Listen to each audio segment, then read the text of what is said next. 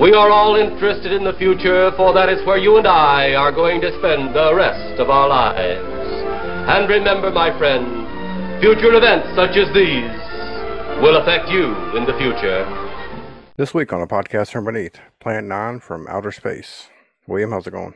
Good. How you doing, Carey? No, I'm doing pretty good. Uh, watched this movie today. Let me tell you, it's it's something. I'd seen it before. It's been a while since I've seen it. Uh, this was what 1957. yeah, I, I think that uh, it, it was a 57 that it was made, and then it was released uh, a couple of years later. I think I think that it was a little delay in getting it Yeah, I, yeah. I think I seen something about the the copyright took a couple of years because it had a different name when they first uh when they first released it. It was what was it? Grave Robbers from Outer Grave Robbers, Space was the was the original title they showed it with, and of course, I guess you, your uh, information about the copyright laws let, said that if that's not on this that title card, then you don't get it copyrighted. So You know, I think in this case, though, uh, I think they may have changed the title uh, before that because if we believe the lore uh, that we get from uh, the Tim Burton movie, uh, the movie was financed uh, to a certain extent by a, a religious organization.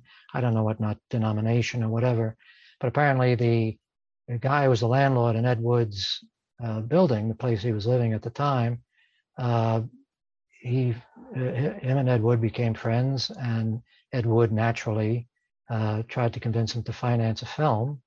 Apparently, his religious group was interested in producing a more elaborate film, but Ed Wood managed to convince him to finance uh, Grave Robbers from Outer Space to begin with, uh, with the idea that the great profits that the movie would inevitably make would, would allow him to make his more epic religious film. Uh, one of the catches was that uh, everybody in the film had to be baptized in the church. And that's a very funny scene, actually, in, in Ed Wood in the movie uh, when they uh, all go out to a, uh, a swimming pool. Apparently, Tor Johnson, who was all of 400 pounds, couldn't fit into the baptistry that they had in the in the church. So they found, uh, uh, I believe, a Jewish woman's, a Jewish neighbor's swimming pool. All But the whole whole crowd climbed into the swimming pool and were baptized. Um, and um, uh, one of the other things that he insisted on was that he said uh, grave robbers from outer space was sacrilegious or you know inappropriate. So he insisted on it being changed. And I guess Ed Wood pulled Plan Nine out of his ass. yeah. It was not the most imaginative uh, fallback title, uh, and that's the one that they they shot it under. Uh, eventually, when I guess it was sometime later, when Ed was um, suffering some financial difficulties, which he tended to do towards the end of his life, uh, the same guy uh, bought the film back from him for a dollar uh, in return for forgiving his rent. Uh, so Ed Wood lost control of the one film that probably would have, if he had lived long enough, probably would have brought him some money. Uh, it was on TV as early as 1961. And I know when I was growing up, uh, the local channel here in New York, Channel 11, they had a thing called Chiller Theater. I don't know if you've ever seen the one with the hand coming out of the pool of blood. That's the We- way it opened. We had a chiller theater around here, Oh, but it, It was opening- probably the opening was a little bit different. I think I remember it was like a castle with lightning and all that. I can't remember exactly, but Well, that Chiller Theater show here in New York, uh, they ran the Plan 9 from Outer Space. It seemed like they ran it constantly. Uh, so I saw it many times when I was a kid. And uh, it's funny how when you look back on things that you see as a kid, uh, you realize how, how stupid you were as a kid. Never, never struck me when I was watching it as a child that there was anything wrong with it. You know, it seemed like a perfectly straightforward thing. Actually, that was kind of cool, you know. Yeah, when I was watching it today, I was thinking, were people back then just more not as smart? You know what I'm saying? When you watch it, but do you think, eh, did it, you know, did people watch it back then and think, oh, this is really bad? I mean, Well, well, I think that young folks today have this impression that all old movies are a strong indication that the older generations were pretty dopey. yeah, Uh, but actually, those mo- uh, the movies that we regard as garbage now uh, were re- regarded certainly a film like Plan 9 from Outer Space, which just barely got a release in theaters. You know, is pretty widely recognized as a piece of garbage. It's just it's such fun garbage, Yeah. and the people associated with uh, who are associated with the film are such colorful creatures that this whole mythology uh, built up around it, and and now it's uh, the, the whole study of Ed Wood's films has become, uh, at least according to some people, sort of a legitimate area of academic research. Um, I think that's probably when things start to get a little crazy. You know, it's one thing for people to say they like this movie because it's so enjoyably bad, Right. because they it's understood that we're talking about a bad movie. And I think objectively it's a bad movie. I don't see anybody could argue otherwise. But when people become so uh, charmed or so enamored with uh, this film or with the other movies that he made or with his whole life story, that they begin to talk about him as if he was some sort of unappreciated genius. Yeah, like No. we're going to try to find some kind of hidden meaning in it, Right. or that the, the uh, this was like avant-garde filmmaking and and that's not true i think that we it should be established right off the bat that this is almost like a textbook case of bad filmmaking and the reason why i think it's bad filmmaking is because it it wasn't what he intended i mean uh, there used to be a web mag a web site called a dissolve i don't know if you remember that no. around for a couple of years. It's archived now. They had a lot of discussions uh, about um, Plan 9 and about Ed Wood. Uh, I remember one of the people who wrote on the site said that uh, if Ed Wood had lived another 10 or 15 years, he would have been doing the same sort of things that uh, John Waters ended up doing.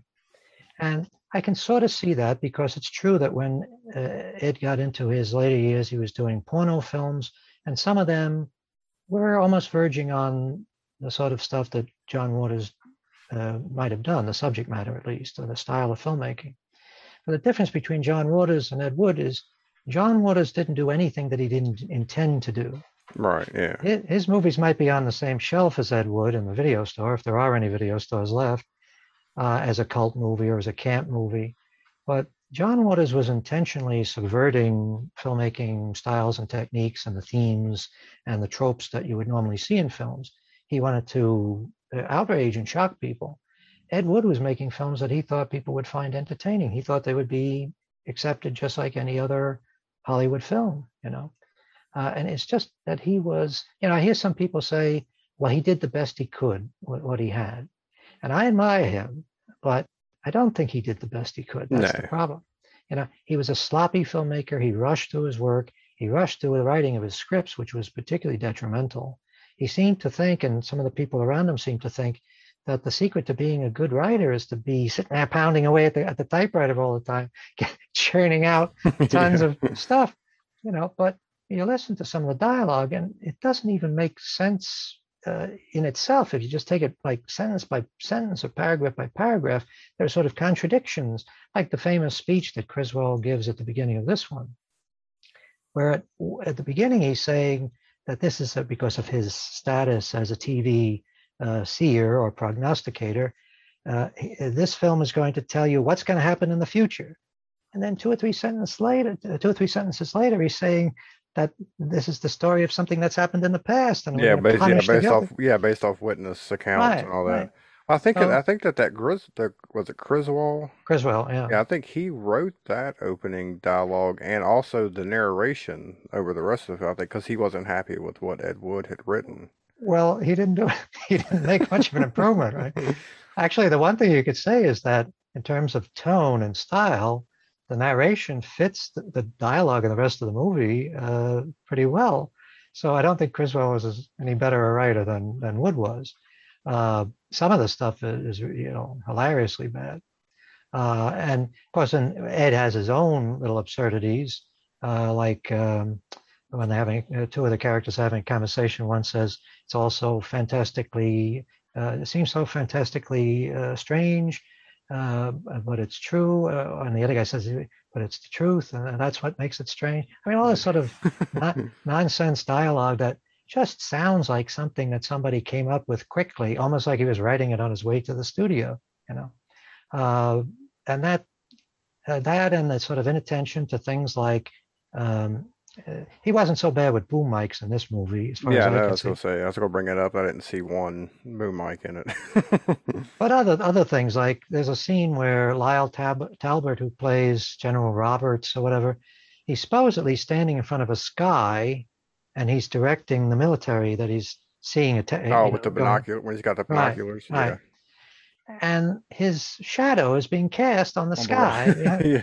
You know, I mean, how could it how could it be that he didn't see that? How could anybody stand on that set and not say, "Oh, wait a minute, we can see his shadow"? It's, it's all through the scene. Uh, or another thing, and sometimes when you watch these movies repeatedly, the big mistakes sort of fade into the distance because you're so used to seeing them, yeah. and you begin to pick up on little other little odd things. Like for instance, in the spaceship set, um, they they they have their like ham radio sets that they're using is the sophisticated electronic equipment for the aliens. They have them on like what appear to be like dinner tables or bridge tables, uh, like uh, little end tables, like somebody Right, cleared out their, their their living room or their bedroom and just furnished the inside of a spaceship with wooden furniture that has drawers and things on it. And if you look underneath one of the tables that has the, all the radio equipment on it, there appears to be like a cardboard box sitting there, you know. now, you know, I'm a, I, I do that. I put like cardboard boxes stored on it, but that's supposed to be a fucking alien spaceship, so- yeah. you know. And there's there, there's like stuff plugged in to the wall. It looks like a hair dryer. One of the things. It's got a big black utility cable hanging from it. And if you look under the desk, there's a whole bunch of of uh, extension cords and things leading to the outlets. So the aliens apparently use, you know, plug-in outlets uh, and, and and extension cords. It just you say, why didn't anybody say to them, Ed, this is fine. We can get away with the sort of styrofoam walls and things like that, but let's get rid of that, right? Or put a drape, put a drape over the table so it doesn't just look like a table. You know, he's using drapes all over the place. Uh, you know, for the it's like shower curtains in the in the cockpit of the plane. Right, yeah. Well, that was. Uh, I also read that was he had he only had the one shower curtain, so they used anytime there was a door or anything draped, there was just the one, same So- one. So the shower curtain is the thing we see the most of in Planet Transfer. I should get the top billing. Uh, you know, I am guilty of that as well. When I did my first film, Sleepless Nights, I was sort of uh, attracted to the idea that you could go in and just sort of set up curtains in places, and sometimes even shower curtains, Right. uh, because it's cheap. You know, you're always looking for a way to save money, and you think, oh, that's great. We can just put a curtain up. Nobody will know, right? Everybody knows. It's immediately obvious, especially if you don't like take the wrinkles and, and the creases out yeah. but uh, those sort of things sort of make you realize that it wasn't a question of somebody who was doing the best with what he had. It was somebody whose only goal was to get the damn thing finished so he could get it out and get on to the next one. And as a result, the movies are pretty hilariously bad, you know. Yeah, it definitely felt. I mean, just watching, you could tell that it was rushed. Oh God, yeah. I mean, we have the the the the narration, which to me just goes against the rule of show don't tell, right? He's got to. We were watching the the cemetery, you know, the funeral scene, and they're basically telling us exactly what's going on, and it's like we can see that. You don't need to. You don't need But to he had- describe what's going on. he had no other way to tie in that footage that he had from Bela Lugosi uh, with the rest of the film. I mean, it's actually kind of an audacious idea to take footage of a guy creeping around what apparently was Tor Johnson's house somewhere in, in Los Angeles, I assume. You, you have Bela Lugosi going in and out of the house, sometimes with his cape and sometimes wearing that other costume. And then you try to take that and you try to fit it into a science fiction movie about aliens, you know. And I guess the, he, he realized at a certain point the only way to do that was to have a narration, to have a, nar- a narrator saying, "This is what you're looking at, audience," because you wouldn't Yeah. you wouldn't know otherwise, right? Uh, but even that stuff is kind of strange. Uh, they have the scenes of Lugosi by the grave with the minister reading uh, the final whatever, and um, the shot is all off kilter. Like Yeah. you know, the Lugosi's way over in the corner. You would have thought that if you were shooting footage of Bela Lugosi, and that's the reason that you're there, he didn't even apparently have any money. He, he just put the uh, to make the film. He just put together enough money so he could buy the film stock, and they all went out and shot this stuff in wherever they could find a place to do it. But you would think with the priority is get the beauty shots of Lugosi, get as much Lugosi as you can, right? And he instead has him all the way over into the corner yeah. with the minister is right in the center of the screen, you know. Um, and then of course there's a great little business he has when he, the old man comes out of his house and Criswell is telling us about how sad he is having lost his wife, and he crosses uh, out of the frame. And as soon as he gets out of the frame, we hear a shriek of a car and a Yeah. man screaming. Uh, and that's supposed to be him getting hit by a car. The only problem is when they froze the frame, when they stopped the film, Lugosi's shadow is still in the shot. yet hasn't cleared the shot yet. So um, yeah, all those things are kind of kind of fun, but uh, the uh, uh, that's the other thing I think I would say about as far as not doing not trying your best. He really wasn't trying any best. If somebody was really trying their best, they would really look at the assets they had Yeah. and they would say, "What can I do with these things that I have?" Uh, they wouldn't say, "Let me make this sort of science fiction epic that involves military, you know, and involves elaborate spaceships and and a, and a, and a, a graveyard slash cemetery." Well, It see, what I seems- didn't understand about the graveyard, I said obviously they were in, they were filming the scenes outside, you know, the, well, you know, at the gravesite. Well, the gravesite at the beginning, yes. Yeah. The, the grave, they- the gravesite that we end up with in the rest of the film, that was all shot on a soundstage. That's what I'm saying. So I didn't understand why, if they were filming outside before, why couldn't they film it all outside? I mean, I, I don't you know. have That's- that great scene of the two gravediggers, and they're Yes. looking at the, they're Right. looking at the interior uh, stuff that was shot interior. It doesn't Yeah. match at all. It's, I, I mean, I just don't understand. I mean, outside would be the easiest place to film. You would think. You would think so. I mean, the only conceivable reason that I can think of is that he wanted to work in that crypt, uh, and the, and he wanted to have the, the cemetery look a certain way. I mean, it's kind of ridiculous when you stop and think about it that a, a cemetery in Los Angeles is so poorly maintained that they got all these trees, you know, uh, barren trees and uh, crucifixes and tombstones sticking up at odd angles and uh, that doesn't look like a very well maintained cemetery. That looks like a graveyard that you would see in an old horror movie, maybe that's what he yeah. wanted.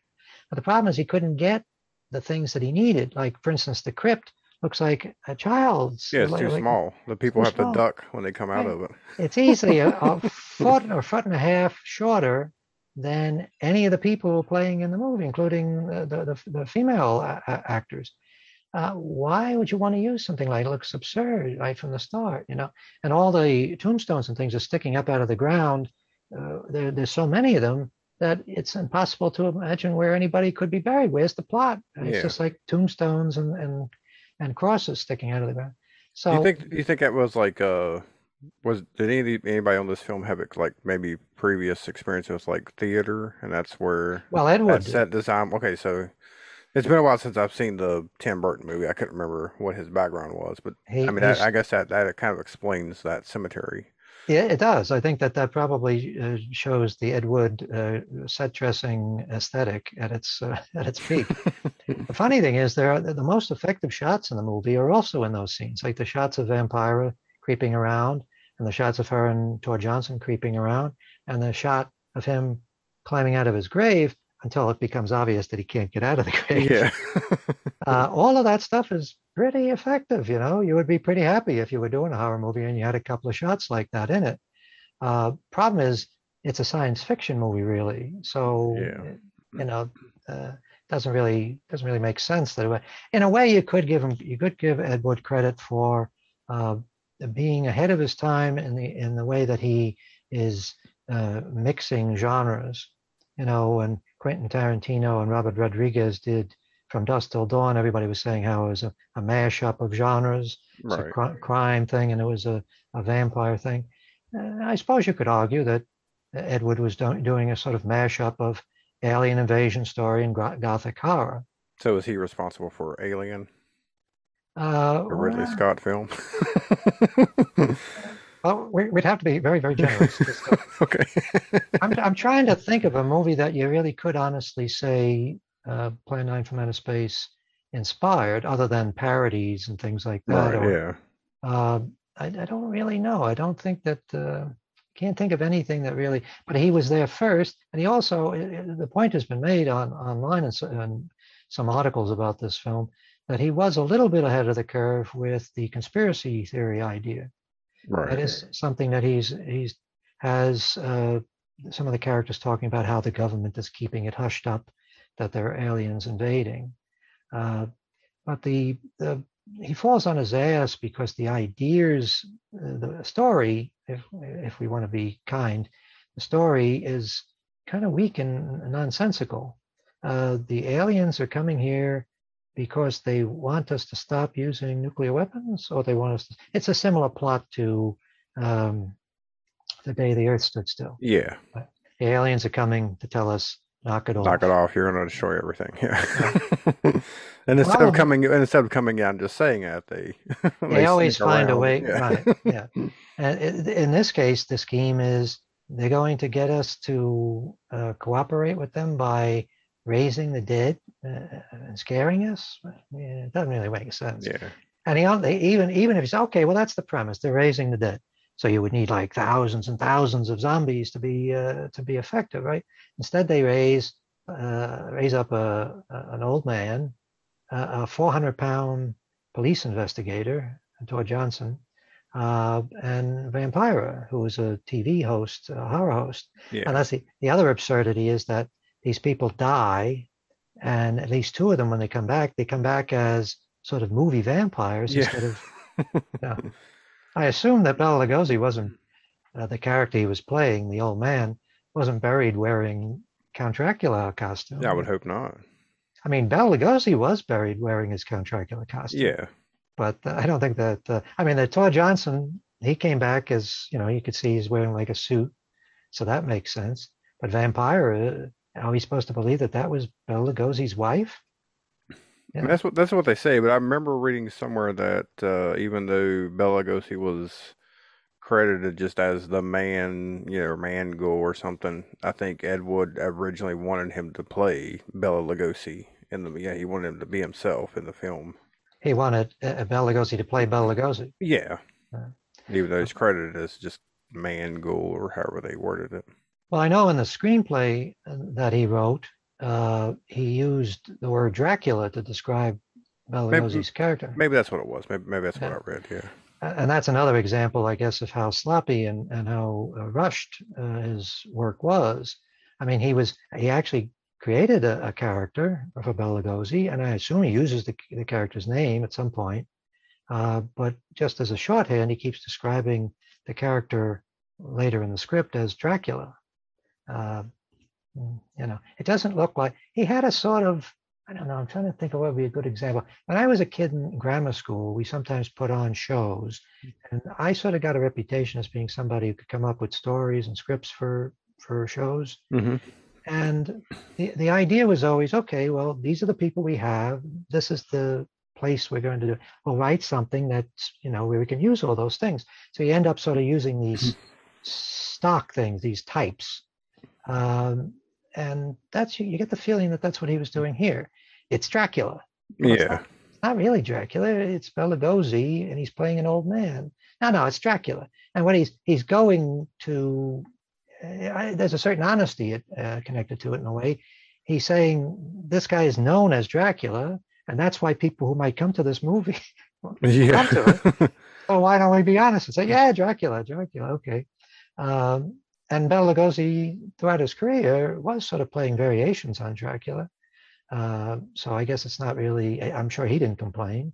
Uh, Now, wouldn't wouldn't Universal still own the rights to that look, well, they or is it just the name that they own? they don't own the rights to anything anymore. I mean, they own the rights to the film Dracula and any sort of photographs or any sort of material that comes from the film, but they uh, actually it turned out that they uh, they they acquired the rights from Bram Stoker's widow uh, uh, to develop the uh, play and the book as a film because the first the film the book first got made into a successful play uh, that, and then Universal I guess bought the rights to that, and I assume they also bought the book rights. and they would have had to because their film covered a lot more ground than the play did. The play was pretty much all in one place. But it turns out years later, uh, there's some question as to whether or not they ever needed to buy the rights to the book because apparently the book was never under copyright in the United States. And that was back in, you know, a time when the copyright laws were even more confused than they are now. But in any case, uh, Universal, for years after they did Dracula, they sort of browbeat other studios into not doing sequels. That's pretty much stuck until the 1950s. 1950s, when I think it was the same year, 57, when Hammer did Horror of Dracula, and the same time an American company did Return of Dracula. But up to that point, all the films that uh, like Columbia did, uh, they did um, MGM and Columbia. MGM did A Mark of the Vampire, and Columbia did Return of the Vampire. And clearly, they wanted Bela Lugosi because they wanted it to be taken as a Dracula-like character, but they couldn't use the name. They had to come up with other character names and a sort of dis- distinct look, just because they were afraid that Universal would sue them. Uh, so yeah, Universal never really owned the rights to anything. You know? Right. They own the rights to their movie. That's Yeah. pretty much it. Uh, Bela Lugosi's estate, they sort of established uh, a precedent in California law. They sued uh, to uh, get money from the companies that were using Bill Lugosi's likeness on posters and, and model kits and things like that. And I, I forget how it turned out, but eventually, uh, I think he might have lost the suit. Uh, the Bill Lugosi estate lost the suit, but California established a law uh, that protects uh, people's likenesses from exploitation after Right. they're dead. So now, if you wanted to use Bela Lugosi's likeness, you would have to pay uh, the Lugosi estate some percentage, I assume. Uh, Is that were you planning? you were planning to do? yeah. no, I just, I just thought it was weird that he wore that same, you know, the Dracula outfit in this. I'd figured that would be. I figured that would be something that they would own. Yeah, uh, the uh, the outfit that Dracula wore in the movie was similar to this outfit he wore on the stage, and the stage uh, production of Dracula, uh, it's in, when it started in England, they were going for more of a, a stage magician look, because that was the look for stage magicians. It was always the sort of opera cape and the white tie and tails, and sometimes a top hat, and usually the Draculas at that time had uh, looked older. They had a white mustache or a white beard and things like that. When it came over to the United States, they were thinking more uh, of a more uh, younger, more romantic figure. Uh, David Skal, the guy that writes books about Universal films, he used the term moldy Valentino, and that was that's pretty accurate. Valentino was the big sex symbol of the day in the 20s, at least, and Lugosi was sort of catching that vibe. He was sort of picking up on that vibe of um, a sexy, uh, at least in terms of the times, sexy European, slightly eccentric, aristocratic figure. You know, uh, when you watch Dracula and you see the way the character of Lucy sort of swoons over him, when audiences today would think he's kind of a hilarious, hilarious uh, character. Yeah. Uh, but she's talking about him as, oh, what a catch, you know. Uh, that sort of gives you an idea of how attitudes have changed over the years about what is attractive. But Lugosi in his day was a pretty striking looking fellow. Certainly that was, he was at his peak then. Uh, he was actually, I think, close to 40. He might have been uh, over 40 when he played Dracula. Uh, and that was another problem with the later part of his life, which might have led to the unfortunate circumstances that he was in when he had to do Ed Wood's movies, which that he, he really didn't have many years as an attractive leading man because he was already 40 when he did Dracula. Uh, and he was a, a, a drug addict, uh, sadly, morphine, I guess. Uh, and he was a cigar smoker, a pretty heavy cigar smoker if you look at his teeth. Um, and uh, the, the, ravages of his various illnesses uh, showed on his face. So when you get to Plan 9 or even the film that he did for Ed Wood previ- previously, Bride of the Monster, he looks like a very old man. Yeah. You know, and looks very sickly and frail. So, uh, Yeah. Well, It's kind of still, a- it still remind it just same thing. Same thing happens today. You know, what I'm saying you have actors that were big back in the day, and now they're doing these. You know, just low budget. We've talked about some of them. The stuff that Mel Novak's now doing. You know, sort of the same thing. And of course, a lot, a lot of the movie, a lot of these cheaper movies that are being made today remind me of. You know, they're no budget at all. They're all they're all filmed in. I'm assuming the I'm assuming these people are just renting a mansion in California, and they're all filmed in the same. they're also the- they're all in different rooms in Yeah, place. Well, the Mel Novak movie that you mentioned uh, is Robo Woman, right? yeah, but he's done he's done uh, like a bunch of other cheaper like you know these low budget films. But you're right in the sense that in Robo Woman, they're doing the same fucking thing with the shower curtains or the Yeah, whatever, the blue uh, uh, construction cover, all wrinkled up and with creases in it, all hanging behind. That's supposed to be the interior of a hospital, you know, uh, or some sort of science fictiony uh, a lab of some kind. So you're right. They are these these films that are that are that we're laughing at today uh, do have the sort of uh, spiritual uh, soulmate in, in Plan Nine. I don't. I, I, I doubt they're doing intention. I doubt they're going. Hey, we're going to make you know Ed Wood films, but no, but you know what? The, what Ed Wood, because of the reputation and the and the fame that he's uh, developed, uh, I think that a lot of people who are doing shitty movies, they look at Ed Wood and say, "Well, he got away with it. Everybody thinks he's great, you know. So why can't we?" Uh, I wish there was something that could be done about that. yeah, no. because I, I don't know. I think the problem when, when you have a lot of cheap movies, back in Ed Wood's day, there wasn't any great danger of him or anybody like him being able to flood the market with garbage. yeah, But nowadays, you could conceivably do that. The way things are set up, uh, uh, a platform like Amazon Prime, for instance, uh, can damage its reputation if they have too much, you know, stuff that looks like home movies uh, on their site. Uh, so, yeah, that's the downside of it. Uh, there, there was something charming about Ed Wood's films that you don't really see in in the modern films, and I think part of it is uh, up to Plan Nine, at least. Uh, he stuck to fairly family-friendly concepts. I mean, the, the guy who was financing the film may have objected to the word of grave, grave robbers, but for the most part, his films were devoid of nudity and uh, gore or any sort of con- controversial themes other than Glen or Glenda. yeah, So this is the epitome of a controversial theme. But the genre films that he did, like uh, Bride of the Monster and Plan 9, they're pretty straightforward, uh, rated G type uh, horror movies. Like you could easily see them being run in for kiddie matinees. yeah. And then towards uh, after the failure of those films, he got into porn, and you start to see that growing with films like Orgy of the Dead, which is basically a stag reel with a couple of people wearing werewolf and mummy costumes, and Criswell sitting in a coffin.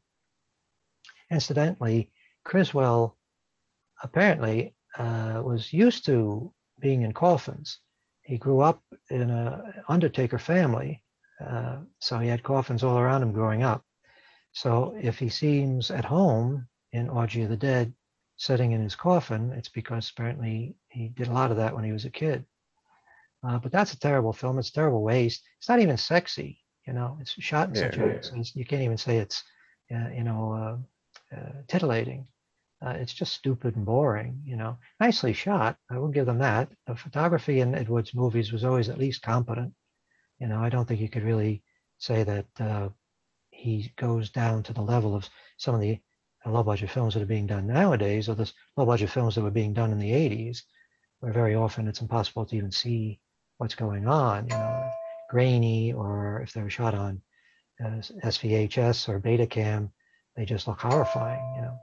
So we can give him credit for at least that. He made movies that looked like movies almost. Yeah, they didn't. They weren't like hard to look at. Right. If you and, and the sound, the audio recording was mostly presentable. You know, uh, he had those things down pat. Uh, so his big problem was scripts, and uh, he never really solved that problem.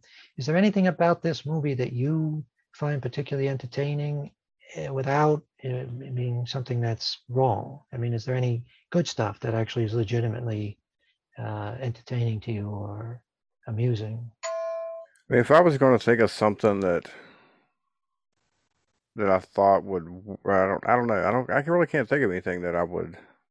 Yeah, I just, I just, I guess I'm just watching it and sort of eh, like, as sort of like poking fun at it. You know what I'm hmm. saying? With even with the like the way the the aliens are acting.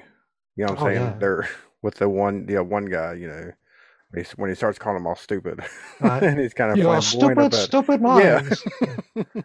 And of course, the I guess the whoever the lead alien is, he's obviously wearing some kind of uh medieval outfit. It's got like a shield and an axe on it. It looks like something from you know uh medieval times or something. Yeah. Well, they, uh, uh, Ed Wood was a big film fan. I'm sure he saw all the Flash Gordon serials, and Universal shot the Flash Gordon serials on the cheap, and they just raided the costume and prop department for all their other movies. And everybody in the Flash Gordon serials were always dressed in costumes from various ages, you know, uh, uh, stuff that you would normally be seeing, you know, like a Robin Hood. or- Robin Hood, yeah, Prince Valiant, something like that. Right. Uh, so that, in that sense, I guess Ed Wood thought he was getting away with something. He said, "Oh gosh, sure, they can just put him in a tunic uh, that was worn by a Prussian soldier or whatever, and uh, and it'll be he'll be fine." But the guy that he got to play the ruler, which is the name, the character, the ruler, uh, is uh, Bunny Breckinridge, who was played by Bill Murray in, in Tim Burton's film yeah. uh, what an extraordinarily campy performance. I mean, he's he's practically prancing on, on the set. It's uh, it, it's almost as if uh, Ed Wood wanted that as sort of an inside joke. Uh, Bunny Breckinridge was a, a fairly wealthy socialite. Somehow fell into the orbit of Ed Wood. Uh, apparently, even uh, back at that time, he was already expressing his desire to have a sex change operation. This is around the time when sex change operations were first becoming possible. I guess Christine Jorgensen was the first big uh, story of a sex change operation. And Bunny Breckinridge desperately wanted to have a sex change operation. Apparently, he, he uh, uh, I don't know if you could say he worked as a drag queen, but apparently he performed or, or lived as a drag queen at least some of the time, uh, which I guess maybe put him into the same uh, orbit as Ed Wood, because he was a, a transvestite as well. But um, he never got his sex change operation. Gore Vidal, the famous author, he wrote a book called Myra Breckinridge, which is sort of a wildly fictionalized version of this guy's life. Uh, but again, you say, why in the world would anybody pick somebody? I mean, I'm glad he did because it's, Yeah. it's delightful to see. Uh, but why would anybody pick somebody like that uh, to play a character? And it was clear that Breckinridge apparently couldn't even be bothered to learn all the dialogue because at a certain point he he picks up what appears to be a script uh, when he says, "Oh yes, Plan 9," and he picks up the script to read what Plan 9 is. Yeah, he's reading. Yeah, yeah. That even that whole scene felt like to me like a play, stage play. Yes, I mean, you very much. Yes. Cam- we just we had the camera sitting in the middle, and you know they they were using the entire set. You know, walking back and forth, doing the knobs for the door and all that. Well, that that one moment struck me as being similar to uh, uh, who was the guy that Red Letter Media was always making fun of Cameron Cameron Mitchell. Yeah, Because he has a couple of scenes in some of the movies he did later where he, he looks like he's reading script too. yeah, They don't even bother to hide it, right? They just put it right in the set on the on, on the set right in front of him, you know, and they come up with some excuse for him to be reading something. yeah. Like a That- file, some kind of like he's looking at a file or something. Yes, but uh, the uh, if Ed Wood had any sort of self-awareness, he would have looked at this and he would have said, "This is awful. I gotta, I gotta make a joke out of this." I- Yeah, yeah, but he never seemed to. I mean, maybe when he got into the porno days, apparently some of the porno films he did have sort of uh, intentionally campy or silly, um, you know, attitude. But these uh, these gothic melodramas that he did, they're just, you know, really serious. And it makes them that much more hilarious. Yeah, yeah. I think if I if I had to think about what I thought was the best I think the the Tor Johnson of Vampira stuff was. Yeah.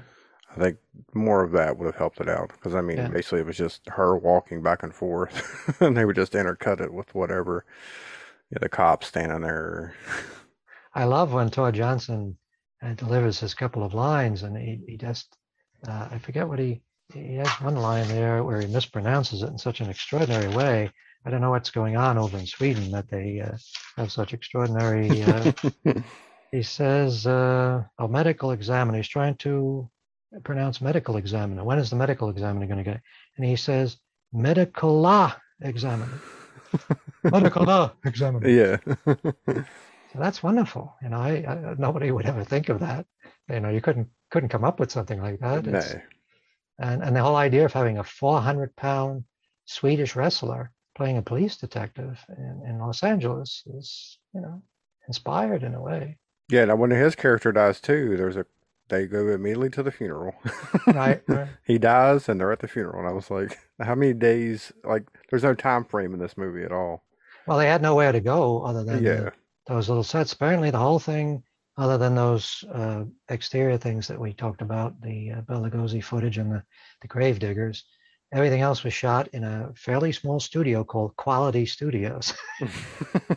but I, I think at one time it had a long history, and I think it was uh, in existence. Uh, the, the building, at least, was in existence up to fairly recently when it was demolished.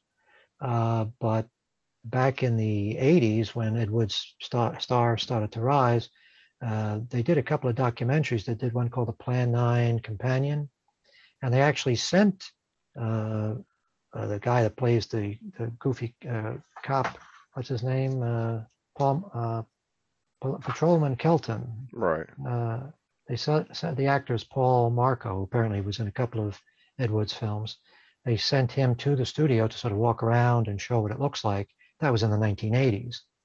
Uh, and so, if you're curious to see the building that those scenes were all shot on, uh, you should seek that film out, The Plan 9 Companion. You have to look for it. Now, even the the exterior of the pilot's house was that also That was also a set, yeah. That was okay. Because I noticed the fence the fence looked kind of weird. It looked like it was cut up made out of paper, but then the ha- Well, the uh, house the actual house part looked decent.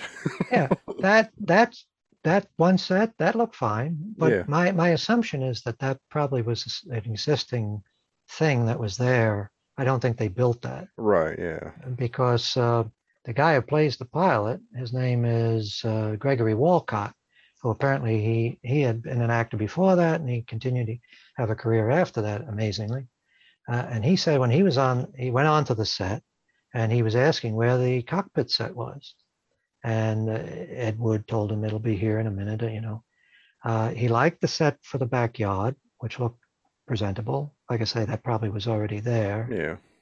Uh, when the time came to for the cockpit set, they had two carpenters came in with a couple of planks. They built, bent it so it would make an arch, and they put a sho- the shower curtain, a board and back, and a shower curtain, and they had the uh, pilots sitting on chairs with uh, the chest-held microphones that they don't use in commercial Yeah. airlines Yeah.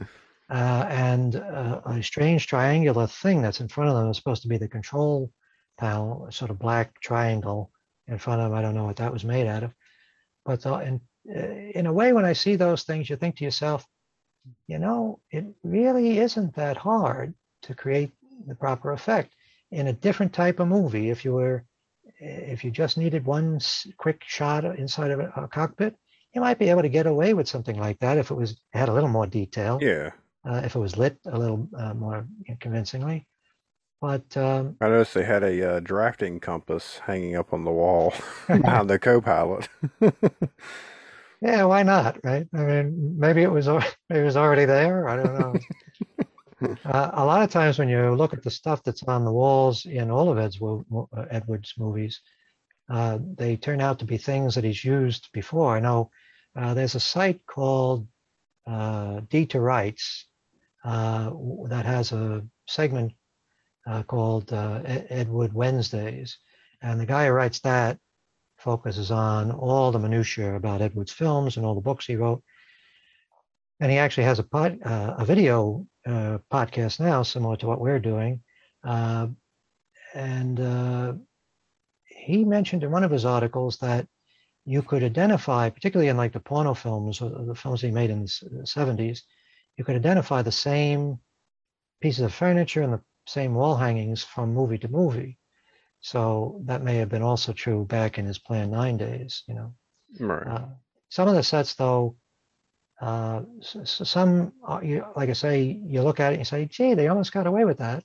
Uh, and then other things you say, oh my God, how, why did they ever think that that would work? I can give you I can give you an example of a recent movie that also has a really bad, and it was the Glenn Danzig Verotika movie. Ah, yeah. yeah. There's a theater scene, and uh, for the for the camera, or not you know not not the camera, but for the uh, projector, they basically had a box fan setting in front of a light, which works, but Right. you don't show it, and Right, they right. they pull back so far that you see the box fan setting up in the in a hole in the wall with a light behind it, and that was their.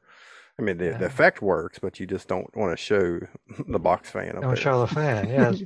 Well, uh, Danzig might be an example of somebody who uh, sort of uh, uses Ed Wood's work as a as not just a source of uh, inspiration, but also as a an excuse. All right, yeah. I know be. Danzig, is, uh, the Misfits, uh, their original name was something like Plan Their- Nine. The record label was. Oh, the record label, Nine, yeah. I think is what it was. So clearly, there's a connection there, right? They, they- he is aware of uh, of uh, Plan Nine and uh, Ed Wood's work. I mean, I admire that, and I've had to do a certain amount of that uh, myself. And I know um, uh, Joe Dante, uh, who is a director that we all know from Yeah. Gremlins and The Howling and all that. His first big breakthrough was when he wrote an article for Famous Monsters magazine, where he listed, and he was just a kid then, I guess. Uh, he sent it along to Forry J. Ackerman, and Forry J. liked it, and he published it. Uh, I also have an, a, a letter that was published. I. That's my big claim to fame too. Well, That'll be in my obituary. You know, forget about the movies. Yeah. wrote a wrote a letter that appeared in in Famous Monsters magazine, and I actually have here a almost mint condition copy of the uh, special Lugosi nice. edition of Famous Monsters. And naturally, when you open it up, uh, some of the first images you see here, I just opened the book. The first image that we see is Tor Johnson. yeah. now, So- is, is that the issue your your letters in? this is not, no. Oh, okay. Mine is an issue that has the creature of the Black Lagoon on it. It was a Okay. later, a later issue, and I was writing in to find out about Rod Serling's health because I had read in the Long Island Press that he had had a heart attack, and I didn't know if that was the Rod Serling from Twilight Zone. So I wrote to Famous Monsters, and they answered, and they published the letter, and they answered. I think by the time they published the letter, Rod Serling had already died. so- Right. Yeah. but, of course, uh, now we have the internet. So that's it. Yes. Back then, you, there was no way to find out about obscure. Well, Rod Serling wasn't obscure, but he wasn't Right, yeah. person. There was no way to find out about his health. You know, if you were interested. But anyway, uh, Dante wrote this article, and he listed Plan Nine as one of the worst films ever, or whatever the the theme of the article was. And in recent years, he said he sort of regretted it because he now knows how bad it is to make even a bad movie, how hard it Yeah, is to make even a bad movie. Uh, and that's something that I definitely, that thought has crossed my mind so many times over the years after doing my film. The effort that goes into making even a film that everybody hates uh, is just amazing. And, and so I do respect Ed Wood. I just wish he'd put a little more thought and effort and time into it, you know? Yeah, I think I think you're correct though. If he would have had the hindsight to say, "Let me just let me just poke fun at all these sci-fi movies with gigantic mm-hmm. ants," and you know, then he yeah he probably could have had a a hit on his hand. Yeah, it might have been, he might have been the I mean, I first. don't, I don't know if spoof spoof movies were big back then. I don't know what this first spoof Not really. movie was. So yeah, he they, could have been the- he could have been groundbreaking. It would have been, I think, because there were- there were films like uh, Hellzapoppin', which was based on a a popular uh, stage play that had a lot of almost like Monty Python type sketches, all sort of nonsensical stuff and breaking the fourth wall, and you know, it was uh, that sort of thing had been established. You also see a lot of that in, in the Marx Brothers movies and sometimes in the Three Stooges shorts.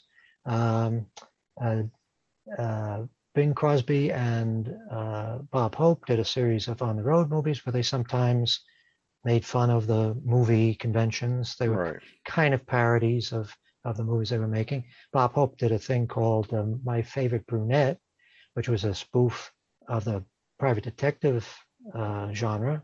Very entertaining movie, by the way. Uh, uh, the Warner Brothers cartoons always had parodies of uh, horror movies, detective movies, science fiction movies. I mean, Duck Dodgers in the 24th century or whatever Right, it yeah. was. Uh, the famous one with um, uh, the uh, Peter Lorre impersonation, hmm uh, where he's playing a gangster, you know, and, and they have like an Edward G. Robinson gangster. Right. oh, Yeah. I'm really mad now. yeah. uh, and uh, uh, they did a lot of parody stuff. They frequently had uh, caricatures of famous Hollywood stars in their movies. Uh, so there was all of that. But I don't think anybody, and I, I might be missing something, but I don't think anybody ever said, let's make a movie which is just an out and out parody of bad movies. You know, right. let's Yeah. intentionally make a bad movie and, and to have fun with it. I don't think that really uh, happened, and I think probably you don't really see that until I mean, obviously, like movies like Monty Python, and the Holy Grail. Uh, there's a little bit of a suggestion of the ineptitude of the filmmakers, like. Um, they have the, the subtitles keep getting screwed up. Uh, Yeah. Well the, well, the opening titles keep getting screwed up, and they keep having, they keep saying we've sacked the guy that did the title, and now we're going to start it. Uh, Well, sort of Mel Brooks would have been before that. Mel right? Brooks, yes, that's uh, right. What high anxiety? He uh, did silent uh, film. And Young Yeah. Frankenstein. What was his? Uh, did he do any parody films before that? I guess the first two films he did were uh, pretty straightforward. There, there was Twelve Chairs, and he did The Producers, right. which is Yeah. a serious movie. And I guess there's a little bit of parody in that, but it's parody of Broadway shows. But I guess Young Frankenstein would have been the first out and out parody that he did, right? Where the idea was to do it just like a Frankenstein movie at that time, But you're making fun of it. make fun of it, yeah, turn it into a comedy. So yeah, I guess you're right. Mel Brooks probably would have been the first. Uh, and then later you have the Zucker brothers uh, doing their uh, parodies, some of which are so act, you know, so close to the original source material that you sometimes, when you watch the original films, you, think, yeah. "Hey, where's that joke that I remember?" Uh, but uh, yeah, that, I guess Mel Brooks has to take the time, and I guess a lot of TV shows too. There were probably a lot of TV shows that would do, like uh, Sid Caesar was doing your show of shows. They did a lot of spoofs of of movies on on that show. Uh, That was uh, like Car 54. Would that would that have been like a spoof of like a police dramas, or was that Well, just was that just a comedy? I think that probably was more just a straightforward uh, something like the Munsters. You could say is probably a, Yeah. a, a parody because they're actually using the, the, the characters really, Dracula and Frankenstein, uh, uh, you know, at least the universal versions of those characters, and it, it's entirely comedic. Um, what would be another example? Um my favorite Martian maybe is a parody of, of space invasion movies. Maybe, Right. you know. A lot of those I guess TV. the, Flintstones was a parody of uh, Honeymooners, technically. yeah well that's true yeah that's and that's probably one of the of course a lot of people would just if they were uncharitable they would say it's just a ripoff they just Yeah. uh, warner brothers uh, did a phony uh, honeymooners cartoon i think they did two of them i think it was called the honey mousers and the characters were exactly like yeah, yeah, I remember those. uh, so and that so that that's a real uh, you know i guess you could say it's a loving a loving homage yeah. ripping them off. Uh, but uh, anyway, uh, yeah, he could have been uh, he could have been a contender if he had had a little more self-awareness, and he obviously had it in him to write about very controversial stuff, uh, because and and also live as a very uncon- unconventional person.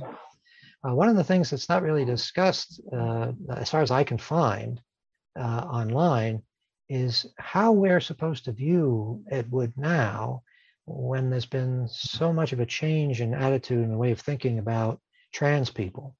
Uh, when Ed Wood was alive, uh, the only way he could escape uh, being com- a complete outcast was to claim that he was entirely straight. He was a straight man. He just like women, but he had this little weakness. He liked to put on women's clothes. Right. To be honest with you, I don't know if I'd buy that. I mean, I suppose it's possible that a man could have a, a sexual fetish that he, need, he, he needs to have the feel of women's clothes on him, or he needs to dress as a woman and be humiliated by his partner that way in order to uh, achieve orgasm. But those people do that privately, you know, when they hire a dominatrix or something, or whatever the scenario is, that's when they put on the women's clothes. They don't go through their daily lives popping up in public in full drag. Yeah. Now, did he really do that, or was that just in the uh, Tim Burton movies? I remember in the movie Oh, he showed up on set. I mean, I didn't know if he really done it. Well, there's a little confusion as to uh, there's sort of the idea that he shot all, he directed all his movies in drag. That part apparently is an exaggeration. He directed Glen or Glenda in drag because he was starring in the movie and the character in yeah. the movie was wearing drag. But he did show up in public in drag. And apparently, as he got older, this became something he did more frequently. Uh, he was able to control himself enough to control his compulsion uh, to be able to marry at least two woman, women who didn't know he was a transvestite when they married him. They found out afterwards, so he obviously was able to control a little bit. But there are stories about there's one, uh, I guess he's a film producer, a book publisher, who said that he met with uh, Ed Wood in a public place, and I guess a fairly swanky uh, restaurant or bar, and Wood came to the table. The, the waiter brought him to the table. The maitre d' brought him to the table in full drag. Or Uh, I don't know if he was wearing a wig, uh, but apparently he added to the bizarreness of it by having a several days growth of beard. So he was a very unusual person. Uh, and I guess he really couldn't afford to say, I'm not sure about my sexuality. I'm exploring my sexuality. And it doesn't necessarily, it's not to say that every gay person has tendencies towards transvestitism. But what do we see Ed Wood as now? Is he? Is it? Is there such a thing as a person who is just uh, a, a straight man, normal, so to speak, in every other respect, except he likes to occasionally slip into uh, bra and panties, or is this a sign of his desire to be a trans person? Meaning, in other right, words, yeah. he has sexual dis, what do they say dysmorphia or whatever the term is. Mhm. He's not sure. In other, words, he uh, would have been interested in pursuing that the, the same way that uh, Bruce Jenner became Caitlyn Jenner late in life. Maybe he would have been interested in doing that as well. And he surrounded himself with people. Uh, Bunny Breckinridge was somebody who also wanted to be a, ha- have a sex change operation. Uh, so you know, I don't know how to uh, how we can define what he was, other than to say he was a very unusual person. And because he was a terrible alcoholic, and towards the end of his life, it seemed to get worse and worse. If you read um, uh, that book, Nightmare of Ecstasy, the, I guess the author's name is Rudolph Grey, if I'm not mistaken. Uh, and I think it was one of the first popular books uh, to really go into depth in depth about Ed Wood's life. And have it has a whole bunch of uh, interviews with people that lived and worked with him. And the end was very, very grim. Right. He was uh, repeatedly being thrown out of places. You know, he, he, he uh, the place he was living in when he died was a friend's apartment that he ended up in because he'd been thrown out of the previous place. Apparently, when he was thrown out of the previous place, uh, which was a dive, apparently, so it must have been humiliating to be thrown out of it. Uh, but uh, when he was thrown out of that place, they took all his stuff and just put it in trash. So he lost all the memorabilia that he'd been collecting over the years. All that stuff went into the garbage. I have to admit, uh, if something like that happened to me, I got a fair, pretty large collection of garbage as well. Yeah. but it's not ready for the garbage yet. And I hope that I don't live to see it being put in the garbage. It would be heartbreaking. Speaking of which, I should mention that I am the proud owner of this thing, if I can lift it. This is a life mask of Bela Lugosi. oh, nice. And what, what was that from? This was done for uh, Return of the Vampire. As a matter of fact, I think that some of the shots at the end of the movie, when he's decomposing, they might have used uh, the stuff that was taken for cast from this.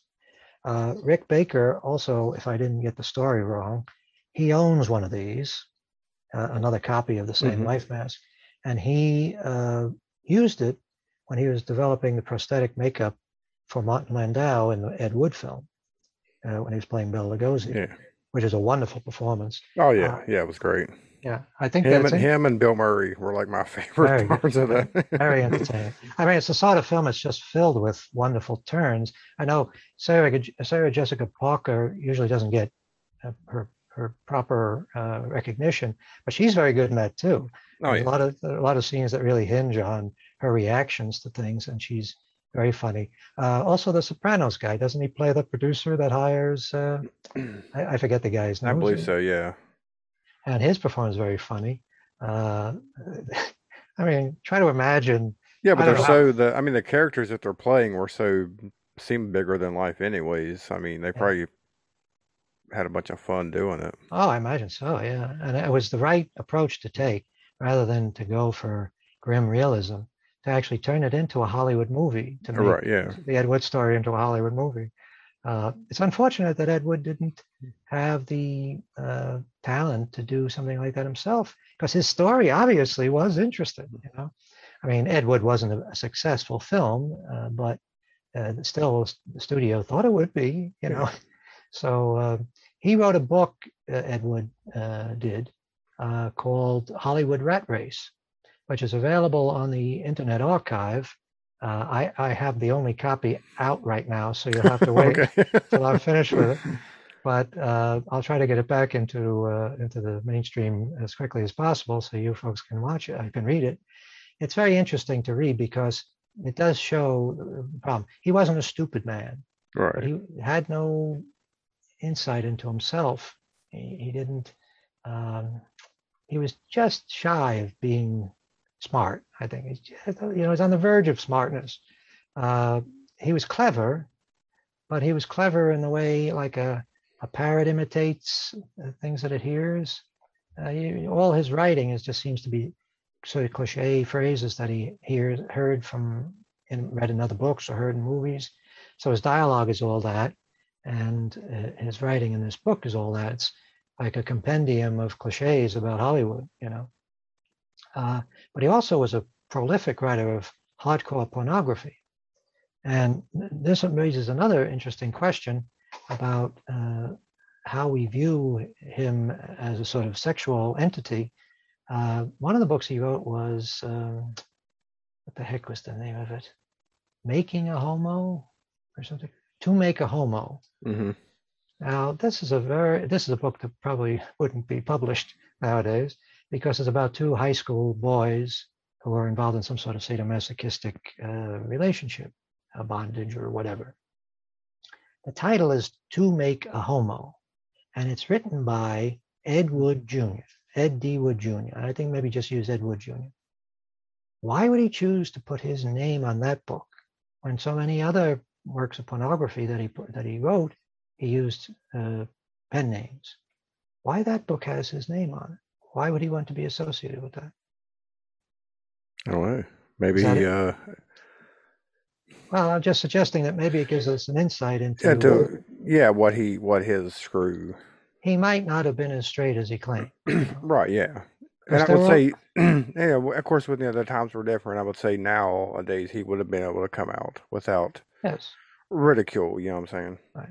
And if he was a trans person, uh, if he was somebody that saw himself as a woman, uh, then that would be different from just being a, a gay man uh, who occasionally puts on, you know, goes in drag. Uh, I guess that's really the point.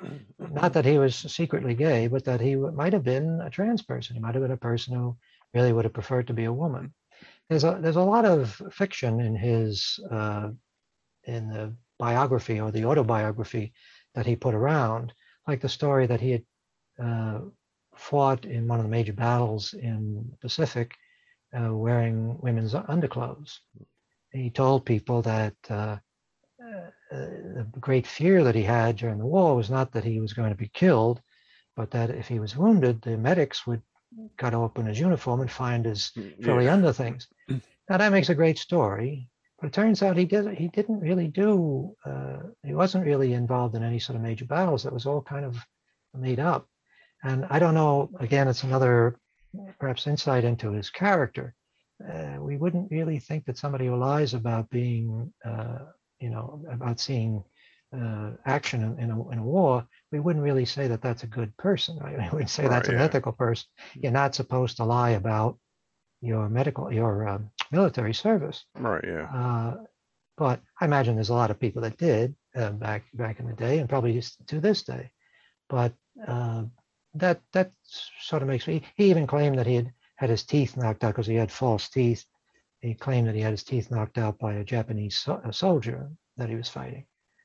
Turned out that was all untrue. He, he, there's records of multiple visits to the dentist to have his teeth uh, removed, and, and uh, apparently he suffered from some sort of parasitic infection that kept him out of uh, the battles. If he had ever would ever have been eligible to fight any battle. He was kept out of it by uh, his illness. So he just made all that stuff up. And my attitude is if somebody is willing to make up one part of the life story, then probably they're willing to, you know, make up a lot of the life story. And he was somebody who fancied himself a writer of fiction. So, you know, he did turn out a lot of stuff. So yeah. I, he had an imagination. Uh, so I guess we have to give him that much credit. Yeah, the, the, I'm pretty sure Plan Nine's the only Ed Wood movie I've seen, so I'm gonna have to go back and watch some of the other ones. Yeah, well, it's worth it's worth taking a look at some of them. I mean, Glen or Glenda is probably the most remarkable thing, and it's sort of relevant to what we're talking about here as far as his sexual identity, because it was a movie that was uh, he was hired to make a movie about uh, trans uh, transsexuals, about people who are undergoing sex change surgery because of Christine Jorgensen. And he took the opportunity to turn that into a movie about transvestitism, specifically his transvestitism. Right. So it is uh, it is an intimate movie. It is him speaking. It, it's his plea for tolerance for his little peculiarity. Uh, it's funny how things change. It was just, I guess, in the late 80s when when that movie started to circulate i think uh, i forget which studio it was they actually re- re-released it to theaters. They put it in uh, i guess they put it out mostly for for midnight shows. But the reaction was isn't this hilarious? Yeah. Uh, it was just derision that this guy was telling the story about how he likes to wear women's clothes. And now of course uh, the attitude generally is among uh, you know, right thinking people is that somebody shouldn't be mocked or derided just because they they uh, are interested in dressing as a woman or identifying as a woman. Uh, but um, the, all the most progressive people back in uh, the 80s and 90s, uh, they didn't seem to have any problem having a good laugh yeah Glenda. and it is a it's a, it in a way you, you feel funny watching it because you know the guy's sort of pouring his heart out and the filmmaking choices are just as inept and just as bizarre as they are in plan 9 uh, he loved the stock footage and he was inserting stock footage anywhere he could even though it didn't make any sense and he has Bela Lugosi in Glen and Glenda. I don't, can't think of a less likely figure that you would want to have in a movie about cross-dressing, right? Uh, some of the things that Bela Lugosi is saying. The famous line is "Pull the chain, pull the chain." What does that mean? Yeah, I don't know what that means. What he's talking about a toilet? What is he? You know, uh, that scene when the distributors that Ed Wood takes the film to, Glen and Glenda, uh, sitting in the screening room and just roaring with laughter because they think it's a practical joke you know, first I watch it, I said, "What the fuck is this?" Oh, it's a joke! ah, you know, they're roaring with laughter. Uh, I imagine that that's probably the reaction that the film got at the time, but there was no notion that you, you could make money with something like that, right? It was like a practical joke, like an expensive practical practical joke. But uh, I often wonder what the guy who actually the producer uh, that that hired Wood to do that film, I often wonder what his reaction was uh, uh, presumably it wasn't a positive reaction. I don't imagine that movie, although that movie was circulating for many years afterwards under different titles.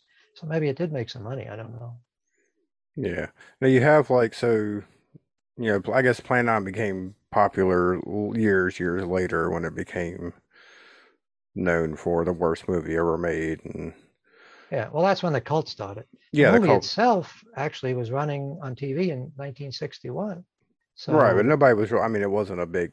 But I, I was trying to think of like so like in today you have somebody like Tommy Wiseau comes out with The Room and it's like an instant bad movie, Right. and then you know is popular like almost instantly just because of how bad it is. yeah, it- uh, the uh, whether or not something like that is likely to happen again, I don't know because first of all, I don't know where Tommy Wiseau got supposedly millions to make the film, Right. and I assume it was it probably was expensive because apparently he shot it simultaneously on film and on video. Yeah. Uh, uh, so where he got his money for that, but the average low budget filmmaker doesn't have the money to make something like that. There is something to be said about uh, the effect of trying to distribute the room as a as a mainstream film and putting into theaters and putting billboards up and uh, I, I guess they he rented a billboard on uh, Hollywood Boulevard or uh, someplace in LA. Uh, the reason why the film is so remarkable, the reason why the film is so funny, uh, is because it isn't presented as some cheap little thing that somebody shot, a forgettable little thing that just popped up on Amazon Prime. Right. Yeah. It was presented as a real movie, you know, uh, and in that context, it becomes hilarious. Right? When people actually go to see this in an actual theater, and they're sitting with a crowd of people, and they hear that dialogue, and they see those performances, it can't help but be hilarious. Uh, Ed Wood, his films apparently didn't get much distribution. I mean, Plan 9 didn't get very wide distribution. Uh, I imagine in some countries it wasn't released at all. Uh, so the only way that that film could uh, finally get its message of hope out to the world was to uh, be shown on television, and it was Right. repeatedly, and people grew up watching it. And I guess by the time anybody who was watching it in like 1960, 61 when it first aired, and apparently Ed Wood was, well, he was, he was still alive, so he could see uh, that his film was being run. I, I, I seem, remember reading that he had he used to call people up and tell them that his movie was playing so, Right. so they could watch it. But um, there was no immediate uh, benefit to him, uh, which is strange because you would think that somebody who has a movie that's showing on television all over the country fairly regularly, no matter how bad it is, you would think they would be able to parlay that into something, you know Right. Yeah. get another project going or something. Uh, but he didn't apparently. Uh, I mean, he did other projects after that, but it was pretty much a downhill slide. Uh, and the, I guess we had to wait until the the concept of so bad it's good movies or camp movies, when that idea began to uh, form in the in the in the minds of you know, the great unwashed, uh, and even the average person could understand. Oh, I I know what this is one of those movies. Uh, that's when Plan Nine seemed to suddenly blossom and become Yeah. probably one of the most famous movies ever. Right? I mean, uh, I don't know if you've had this experience, but uh, whenever I'm having a conversation with people about great filmmakers, or whenever I'm having about filmmakers, just generally, uh, there's always a few names that always come up if the conversation goes on long enough. Uh, Stanley Kubrick, Orson Welles, Alfred Hitchcock, Ed Wood. And it's sort of like he he defined what not to do, you know. Uh, so I guess that's some kind of accomplishment. It is a shame he never really benefited, uh, because a lot of people have benefited from his films. A lot Right, of yeah. people who've made a dollar or two at least from uh, selling VHS copies or from licensing the movie to television originally, or uh, and apparently he never got anything out of it. So that's a shame. I would say it's probably public domain now, isn't it? Apparently it is, yeah. Of course, I was surprised that when I was, you know, looking for a copy to watch, because I just searched for it on the Roku, uh, everybody pretty much had it for free, but you could still actually rent it on some of that. I was like, why would I? like YouTube. I think you could rent it on YouTube. Amazon had the option to rent it. I was like, Well, one would one would like to think that when you rent a version, when you actually pay for it, you're going to get the most, the best, most pristine print. Unfortunately, I've learned from experience that with Amazon, that's not the case. Uh, so, yeah, I don't know what I, I you see that a lot. A lot of public domain movies are also being offered by uh, YouTube and Amazon and the other other companies. Uh, I suppose on the other hand, uh, just as a business decision, if there's this great catalog of movies that nobody owns the rights to, if you're a streaming service, why wouldn't you put them up and see if you can Yeah, make a couple of bucks, right? yeah, I think I was reading there was only like the the cop like the actual 35 millimeter copies were. They said there was only like 20 that they Only that 20 that- struck. Right? Yeah. So I guess I don't know if if uh, anybody still has those or if they're still around or Well, I read online that as recently as 2020, uh, uh, TMT, is that the movie channel? Or TMC? Uh, they had a uh, sort of a script reading, a Plan 9 script reading, a lot of famous actors participating. And they premiered a new print uh, in the original uh, aspect ratio. I didn't know that there was an original aspect ratio. all right, yeah. it was pretty much the way we saw it. Uh, but apparently that print is pretty good. I don't see it online anywhere. Most of the prints I do see online are in pretty good shape. So that's it's never really been a difficult thing to find a good copy of of Plan 9 or Bride of the Monster. Glen, most of the Glen and Glenda prints I've seen are pretty crappy looking, uh, but they're not really bad. They're not like some of the you know some of the real awful public domain things like Manos: The Hands of Fate. Right. Uh, but Manos was actually rescued uh, as well fairly recently, within the past 10 years. Somebody found the original negatives and restored it and put it out. Uh, it doesn't make it a better film, but at least it's not such an eyesore. Yeah, I'm just assuming that whatever copy I watched had to just been like ripped from a DVD and put on some kind of free streaming service. I just didn't know what, like, yeah, if anybody knew like what's the the best copy to watch. I was looking around for the best copy myself, and I found the most pretty much mostly All the same, yeah. Uh, I don't see any high definition copies up online. That's probably because the film was put up uh, 10 years ago or more before YouTube started to allow or or was able to allow high definition video. You know, uh, so uh, people put it up once and they never upgraded, at least as far as I can see. Right, yeah. possibly it's lurking somewhere in a better better form. Uh, there's probably not any great advantage to seeing it in a better quality because, you know, I don't. What, what, what would we be looking for? The great cinematography, or, you know, it's this. It is what it is. I think it's pretty much. Uh, it's never going to get any better. Yeah, so I'm, well, I'm reading here. It says due to its mixed use of stock footage, there's no technically correct aspect ratio in which the film Ah. can be shown. What the material shot for the film is framed for matted widescreen, Mhm. presenting the film at 185.1 removes any of the visible errors.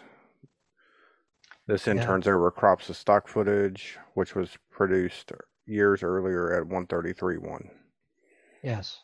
So Well, uh, you have to also- re- you'd have to reshoot the stock footage.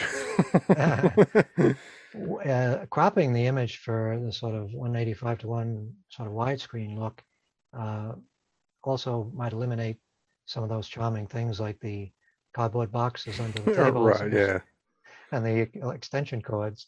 And What's interesting, we're talking about that because uh, Netflix recently picked up the entire series of Seinfeld and they put it on. Mhm. And they're not showing it in the original four by three. They're they've cropped it down, so there's a bunch of stuff missing from the episodes where they've where they've you know they've cropped it and it's and it's you know it's cutting stuff out and everybody's complaining about it. Well, I know uh, Disney had a similar problem with The Simpsons. They Yeah, to- yeah. I don't. I. Uh, it's it's interesting because right around now, and I have a little bit of a personal stake in this because mm, both of my movies were shot uh, four by three. You know, uh, standard screen aspect. Which is like now four by three is just that's you're not cropping, you're not doing that's just the normal film size, right? It's what they used to call standard screen because TV was that aspect ratio, roughly square. Right. And it also is roughly the same as the what they used to call the Academy aspect ratio, because all movies used to be four by three. Yeah. 133 to 1, I guess is the uh, other way to express But is that just the like if you were shooting 35 millimeter, that would just be that that film size, right? Is that how it matches up, or If you're shooting anim- anamorphic, uh, I mean, there's different types of film stocks and there's different type of lenses. oh, okay, Uh, but if you were just using a regular 35 millimeter frame, it would be the full frame. okay, Uh, when Hollywood decides it wants to get a cheap widescreen, they shoot it full frame and then they yeah, try on cut it and out, yeah, Uh, the Seinfeld was probably shot on film. I think it's certainly shot on film. Mm, probably, yeah, So the, the cropping it to, uh, you know, for a widescreen effect probably isn't as damaging, although it eliminates parts of the screen that are on the top and bottom. Uh, but the advantage to shooting on film for TV is that when they used to put uh, when they used to put film on TV, they would always have a lot of safety space around the edges uh, because they uh, knew that the uh, when it was shown on TV, it would be overscanned. In other words, the image would be zoomed up yeah, to eliminate any possibility of the edges of the screen being seen. Uh, so there's a lot of stuff along the top and bottom and sides that we never saw. That was true of Star Trek. It was true of the old uh, Avengers, you know, uh, Diana Rigg series. Uh, so it's conceivable you could take that original frame. Of course, it varies depending on who was shooting it. You know, but if they if there was enough safety space, you could conceivably make a decent widescreen image out of that without it looking too crappy and without cutting out too much important stuff. But The Simpsons, because it's an animated show, obviously they don't do safety stuff. yeah. They just draw whatever is supposed to be in the shot. Um, but uh, so Seinfeld, uh, have you heard any specific complaints of things that people are missing? Yeah, there was. Well, there's this. Uh, did you ever watch the show? Oh, I watched it all the time. Okay, the the the pothole, the episode about the pothole. They're standing. They hit Jerry and George are standing there talking about the pothole, and in the new Netflix version, you can't see the Can't see the pothole. It's cut off. Yeah, so you're just like, well, what are they talking about? Well, that that is a problem. Yeah. yeah. so- well, I wonder. Maybe they're thinking, let's put it out in letter uh, in widescreen, and there'll be a great furor about it. right, then and then we'll go back a and lot of fix it. publicity, yeah. then we'll fix it. and everybody will be watching because they want to see that we, we straightened it out. Uh, I'd like to think that they're that clever. I'm not sure, but uh, you would think that especially after the Simpsons thing, they wouldn't be They doing wouldn't shit. do it. Yeah. But anyway, I was saying how I shot both of my movies in standard screen on video, standard Mhm. definition video, and standard screen. Uh, and nowadays, as I get ready to re-release uh, my first film, uh, you hear from certain people, "Oh, it's got to be in widescreen. You know, it's not going to be any good. It's not going to be successful if it's not in widescreen." I realize that there's now a sort of prejudice against standard screen pictures, but of all people, Zack Snyder is coming to my rescue There you go. Uh, yeah. We've got some of um, Justice League in these uh, uh, IMAX format, which apparently is roughly square. And uh, so we have that. And now uh, Joel and Ethan Coen, actually, it's not both of them, it's just one this time. that He's putting out a new version of Macbeth uh, with uh, Denzel Washington. okay. and Yeah. Yeah. I remember seeing that. that's in four by three, and it's also in black and white. I Yeah. didn't go so far as my movie in black and white, but it's in four by three. There's a whole bunch of other little independent films that have been released lately. I think that, was it The Lighthouse? Was that another one that was in four by three? Uh, I don't believe it was. If it, if it was, the version I watched was full screen or Well, there's a there's a couple of other indie films that are getting fairly good notices. Uh, they're fairly prestigious, and they're all in four by three. So I'm hoping that that will benefit me when the time comes to put my film out, which is just another. You uh, can be on that list. time. Yeah, well, but be- if anybody says, "Oh, we, we we won't distribute this," it's in four by three. We say there's a whole bunch of successful movies. It's the latest thing. It's it's like LPs. Everybody's uh, going back to four by three now. They're gonna start making four by three televisions now. Yeah. have to rebuy our TVs. Well, well, there's even a TV in the in the spaceship in Plan 9 from Outer Space. That's another hoot. I yeah. couldn't couldn't use this. And why? I can't imagine. I mean, there's nothing on the screen. They have a close Yeah. up. Well, yeah. Like yeah. So it's Why like, well, I put it there. Yeah. yeah. Why not just put a blank square and say, oh, you know, or draw some static lines on it or something? I, I also liked how whenever the uh we were in the office with the two military guys, and he's talking about how we've known about them forever. We've been you know watching them, and they don't speak our language, but we created this computer that can Yeah. trans- translate it, and it not only it not only translates the wording, it comes out in the guy's voice. You know? yes, that's a good trick.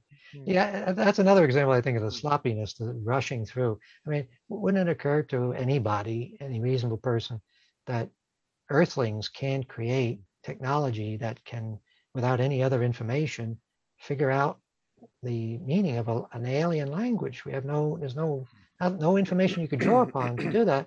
And in addition, he makes it more ridiculous by having it with voice. yeah. Yeah, that's uh, that's that's Ed Wood for you. Right? But that was probably one of the better, you know, filmed scenes. Also, kind of long-winded, and the dialogue wasn't interesting, but you know, it looked better than the rest of the film. Well, yeah, it- and it was not so ambitious, right? It's just two guys sitting talking. Yeah. but again, the sort of absurdities of the um, uh, he's talking to a guy who is in charge of the response to the UFOs, to the flying saucers, and he's quizzing him about whether or not he believes in UFOs. And when he says that he does, uh, the, he's he's trying to trip him up and he's like, "Oh, it's not official. That's not the official." I mean, what is the point of all that? You know, wouldn't you think that the guys in the military who are actually in charge of re- responding to the aliens, the alien invasion, that they would at least in private conversation agree, yes, these things that we're shooting at actually exist? I mean, what's the point of that scene other than just to fill out the movie? yeah, yeah. I feel like, uh, I feel like if if he would have had, if he would have had someone else do his scripts, like if he would have filmed other people's scripts and had just a little bit more money, I think he could have done something. I think Yeah. he had, he had, you know, he had some kind of vision. He just struggled to get it out there. yeah, yeah. And and the one really truly admirable thing is his diligence. He kept at it, kept trying to raise money. He did whatever he had to do to get the films made. That's admirable, I would say. And uh, if he could have put that sort of energy and that sort of cleverness to work on somebody else's script that was worth producing, and instead of bringing in this menagerie of weirdos none of whom had any real skill as actors, bring in people that are fairly talented, you know, at least competent. Uh, you might have had something presentable, you know. I mean, the funny thing is, he did other movies that are closer to being competent, like he did one about uh, teenage uh, girl gangs or whatever, and uh, they're boring. You know, the films that he did that were competent are dull. Uh, so that's another phrase that we hear repeated about Ed Wood, which really isn't true. Every people that try to defend him say is is he may have made bad movies, but he never made dull movies. He did make dull movies. yeah, Some of them are almost unwatchable. Uh, and he also wrote scripts for movies uh, that were almost as maybe even worse than the, than the films he did. He did one for uh, a script for a film called Venus Fly Flytrap. At least that may be its title. It is uh, apparently the original distributor uh, clipped the original title off and released it under another name. I forget what the other name was. Uh, Mad Doc, uh, Mad Doctor, no, Doctor X. Doctor X was a foreign movie, a Filipino film. He just took the titles from that, including the names of the actors, and he just put it on this other film, which is about an American uh, uh, rocket scientist uh, who becomes disillusioned uh, and goes to Japan to develop uh, a life form made out of vegetables, uh, plants, and it, it turns into a monster and runs around killing people.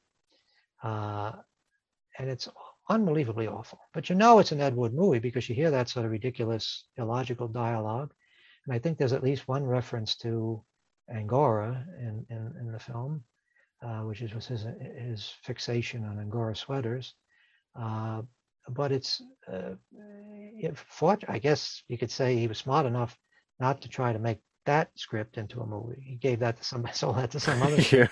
sucker, you know. That movie has some hilarious scenes in it. You should seek that one out. Uh, there's some just absolutely, you know, you'll you'll split your sides laughing at some of the acting and some of the dialogue in that movie. It's Yeah, I was just looking through his credit. I didn't realize he had so much in his credits here. I mean, just directing and writing wise. Yeah. He also do, he also wrote the script for uh, a, a film about a, a, a female alien that comes down in the phase, and uh, I forget the name of it. Uh, it's another real hoot. Uh, she she something. Uh, there's there's just there's so many on here to scroll through. The astounding she creature. Okay. Is- is?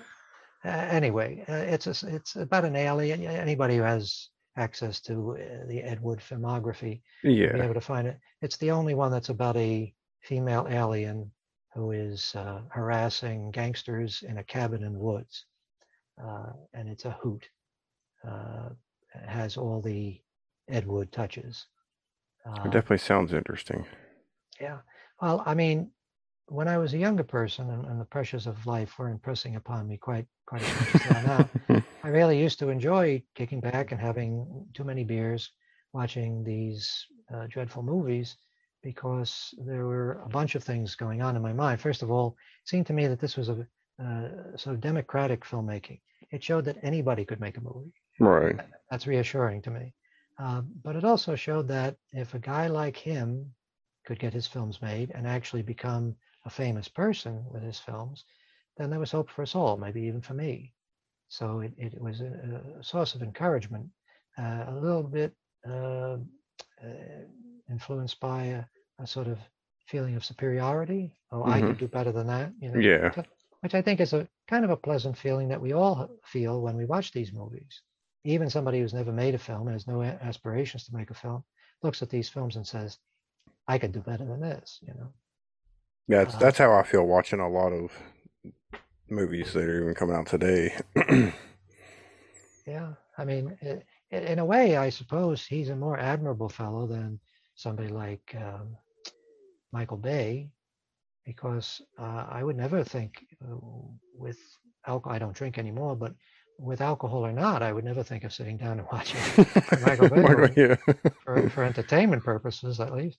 Uh, and he's working with hundreds of millions of dollars. Right, yeah. So there is something ah, unfair about that, right?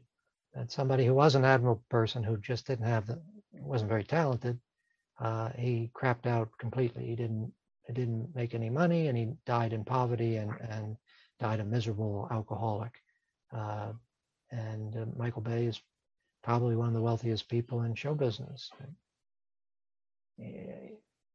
Even though I Pumping out the pumping basically this yeah, the same movie every time. and I, I, I don't, I don't say, uh, I don't attack him as a person. He may Right, be a yeah. wonderful guy, right, yeah. and I will say, anybody who can achieve that level of success, obviously they have something that I don't have. Uh, so he's superior to me in that respect. But I don't like his movies, and I don't understand why anybody does. And they seem, in many ways, just as stupid as Ed Wood's movies. Right, yeah. They're just not as entertaining. Yeah. There's just lots of explosions and bright colors and Yeah. There's, uh, I guess uh, we were supposed to do Society uh, today, the film, the 19, what was it, 1980? 80, yeah. Something like that. Uh, maybe maybe it was 89. Was it 89? I think it Uh, yeah, it felt, uh, yeah, I think I want to say it was 80, but Okay. Well, uh, one of the things that I found most insulting about that film, and I suppose it's also true of Michael Bay's films, is that there's an apparent assumption on the part of the person who made it that I would be entertained by this. yeah. I- That seems like a big leap of faith. Why would he think anybody would be entertained by that film? And yet, apparently, some people were. Some people speak very highly of it. Yeah, it, when I was watching it, that was the first time I'd seen it. I don't, I've heard about it before, obviously, but I'd never watched it, and uh, I didn't enjoy it. It was, I didn't think it was a very good movie, but to me, it felt like one of those movies. Whenever you say, "Hey, I didn't like that movie," the response from somebody who likes it's going to be, "Well, you're not, you're missing the point." Right. You know, I, I almost almost felt like, am I too dumb to get this movie, or is it just a dumb movie? And by the way, it was '89. It was 89. okay. Yeah. Okay. Uh, well, I think that probably that's the dodge that the filmmakers use, is that they put this veneer of it being social satire over something which is very poorly thought out, and it isn't really biting in any way. It's not effective satire. It's a bunch of cliches about wealthy, privileged people. But the problem with it is, it's when you do something like that, you also have to have a compelling, engrossing story. We're supposed you, you can't have, uh, uh, I guess it's at least at least 90 minutes. You can't have 80 of 90 minutes being stuff that is dull and, and illogical and, and Yeah, annoying. plus I felt if it if it if it was supposed to have had some kind of social commentary about uh I guess Reaganomics or, you know, whatever it was on at that time, they completely I didn't get that out of it. yeah, well, You know what I'm saying? what- Like I didn't really it, it would have been better if it would have been like you, there was no like like you you said before there was nobody to relate to in the movie. oh yeah, You know what I'm saying? It was just I'm just sitting there watching, you know, this kid who I guess we're supposed to relate to, but he's just as idiot, know, just dumb as Yeah. everybody else in the movie. So yeah, there there is nobody that you like or nobody you you're feeling any connection to in the film. Uh, and uh, I have a feeling, you know, back at that time, maybe it was sort of the tail end of this period, there was a similar problem going on in movies uh, that's going on now. Nowadays, people make movies so they can make use of CGI. Mhm. And you can almost imagine that they're constructing the story with the notion in their heads, oh, here we'll, we'll use this particular effect here. And we'll, yeah, we got, everything is sort of, it can be taken off the shelf, whether it's a superhero movie or you know, whatever it is. And back at the time, back uh, when Society was made, uh, that was true of prosthetic uh, special effects. Uh, it was a great period of great advance in uh, in uh, special effects, makeup special effects. Uh, you know, you had 2001 with the Great Monkeys that uh, the film starts, the eight people that the film starts with. Uh, same year, you had Planet of the Apes, which had the um, uh, prosthetic effects that made people look convincingly like monkeys. Uh, and then you had years of movies where the makeup effects became more and more elaborate, mostly stuff done by people like Dick Smith, who was the great genius of that field, and Rick Baker, And was, Tom uh, Savini. Tom Savini, yes, uh, Stuart Freeborn, uh, all of these people doing stuff that really was very impressive, you know, when we saw it on the screen for the first time. Yeah. But after a while, they started to make movies that were nothing but excuses to have those type of effects. Yeah, the Yeah. effects in this in society weren't all that great, I don't think. It looked think like so. it looked like wet clay. Yeah, And then whenever the, I guess the, I guess he was a psychiatrist, but you know he was like the main villain, I guess. Whenever he is almost back to his form, you could you could tell the the Yes. color, the difference in the color from the gray clay they had on his face and his Yeah. skin tone. And I'm just like, this this is horrible. Well, I, I was surprised by that too, because you would think a movie where its whole reason for existing was that the, all the special effects are going to Yeah, be screaming Mad George's special effects are par excellence. They're not really, you know. no, Uh, uh, I have a feeling, this is just my guess, that they were so excited by the idea of having a movie where somebody sticks their hand up the ass of another guy and it comes out his mouth. they were so enchanted with that idea that they built the whole film around getting to that. And the reason, and they actually end up doing it twice. right, yeah, There's two fisting uh, references in the film. Uh, the, the reason I have come to this conclusion is because that is that suggests a, a sexual act. That makes it seem like they're having an orgy. But that doesn't make sense. Why would they be meeting to have an orgy? Wouldn't it make more sense? And wouldn't it be in, more in keeping with the satirical point that they were uh, grooming these, like this young man that has been uh, uh, raised by these two people who are part of the society? They weren't raising him just so that they could have sex with him in this Right, bizarre yeah. way. They were raising him because at some point he was going to be eaten, presumably, or absorbed. You know, the- the idea, I think, the little germ of an idea is that they absorb people. That seems to be what they're going for. yeah, Uh, but it shouldn't be a sexual thing. It shouldn't be an orgy. It should be like a ritual or a rite that they that they. Uh, you know, there's uh, what would be a good example? I guess it's the Mayans that they used to have this thing where they would take a young man and they would, for a month or several months, they would uh, give him all the best food, and he would have all the access to all the women he wanted, and he would be uh, treated as well as possible to get him in perfect shape so they could sacrifice him. Yeah. And that idea, I think, actually made it way its way into one episode of Kolchak, the Night Stalker, if I'm not mistaken. Uh, that's not a bad idea, but that's not what they're doing here. They sort of halfway between it. They're saying that this guy was raised by these people uh, so that he could participate in this sort of ritual, which is supposed to be uh, something important, presumably. And yet it just turns out to be a, silly, hysterical orgy where everybody's running around screaming, laughing, and uh, you know people are fisting each other. Yeah, no, it didn't make sense. And then, of course, it was we never found out exactly if they were alien or Right. they didn't tell us, and it just he escapes with, and it's over. And I was like, oh, this movie's horrible. There's no clear explanation of why they're doing anything, and that's true all through the movie. There's no clear explanation why anybody does anything. Uh, it's all just like it almost on the level of Ed Wood's writing. I would say worse. This was worse than Plan Nine. it, it is worse in that they had much more time and they had greater resources. So to end up with something that is devoid of entertainment value really seems a, a terrible shame, you know. So I don't buy that idea that this is some sort of clever satire. Uh, this, what would be the satire? What what would be the satirical point they're making? Right? rich, Yeah. rich people eat poor people. Yeah, I know it didn't. Of course, he would. The kid, he wasn't even poor. He was their son. I mean, it was. Well, he was uh, apparently not actually. Well, no, but he was raised. You know, it's not like Right. they're.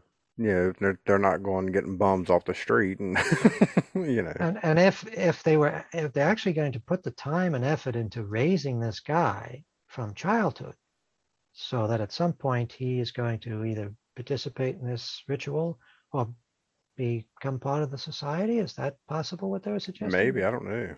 But then why on the day when they're finally getting ready, they they take some other guy, which they supposedly had killed off earlier in the film. He's the one that they end up uh, sacrificing first or shunting first, as they say in the movie. You know, just it's like nothing that happens in the movie has any logic behind it, and nothing has any consequence. Yeah, no, But that's horrible. That take all of this is taking us far away from Ed Wood. Yeah. Uh, let's get back to the, the sanity and, the- and artistic integrity of Ed Wood. But uh, anyway, so society, yeah, that will.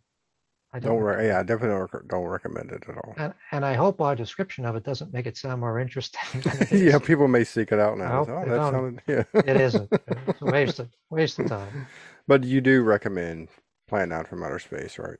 Plan 9, I, I always found it to be a very entertaining movie uh, to have on TV around Halloween because it, it has that sort of, um, I don't know what would be a good, uh, it's like a haunted house uh, at the, at the, uh, at the, at a carnival or a you know, amusement yeah. park.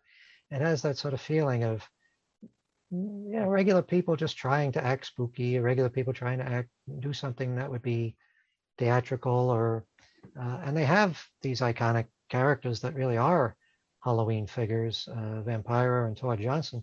Tor Johnson's Don Post mask. Are you familiar with Don Post? Ah, the name sounds familiar. I'm drawing a blank on.